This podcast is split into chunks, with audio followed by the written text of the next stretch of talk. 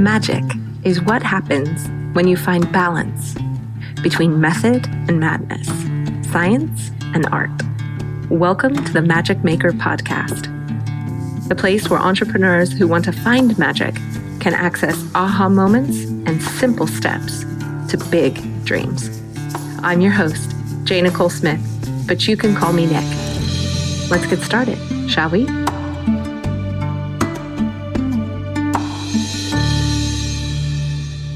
We are now at a point where we can evolve a little bit of this brand conversation into something I call a brand statement. Now, if you haven't figured out your why and you don't feel like you have this big perfect picture of the ideal brand, that's fine. Remember, what we want to achieve during this course is to just have a work in progress. So, the challenge that I'm laying down for you today is to work on your brand statement in progress. We've got lots of resources here to help you do that. This is also a fantastic thing to workshop inside the Facebook group, but you can also workshop it with your friends. You can also just keep tweaking, tweaking, tweaking. Here's the strategy I recommend to go about creating your brand statement. First thing is you want to make sure that there is a belief or a why statement in there somewhere. If all you're saying is, I sell X to X, then it's a little bit boring, it's very business. Remember, we want the human side in there as well. So, one of the really easy places to start with a brand statement is to start it with the words, I believe or we believe and start there. Now you might not end there that might not how and it might not be how it ends up, but that's a great place for you to begin to understand the why. I believe X or we believe X or we're on a mission to Y that will help make sure that there is an emotional core inside your brand statement. Then follow the formulas that we've given you to help kind of mad lib your way into a brand statement that makes sense for you and start long.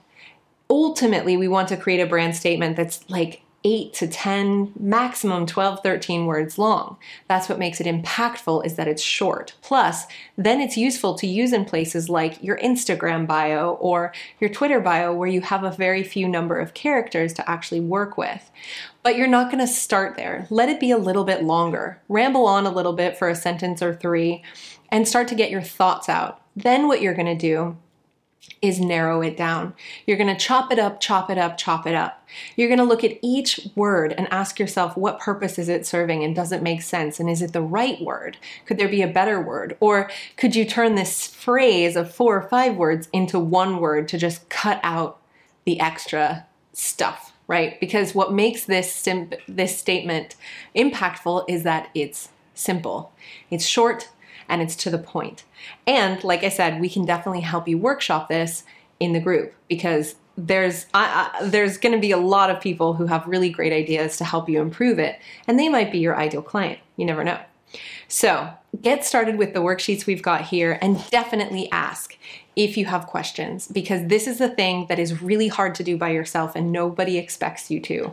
It also is a thing that takes time. So just remember what we're looking for here is a working in progress brand statement, not the big end one. I change mine every few months, every year or so by tweaking or adding or deleting a word as my customers tell me more about themselves and what I do for them.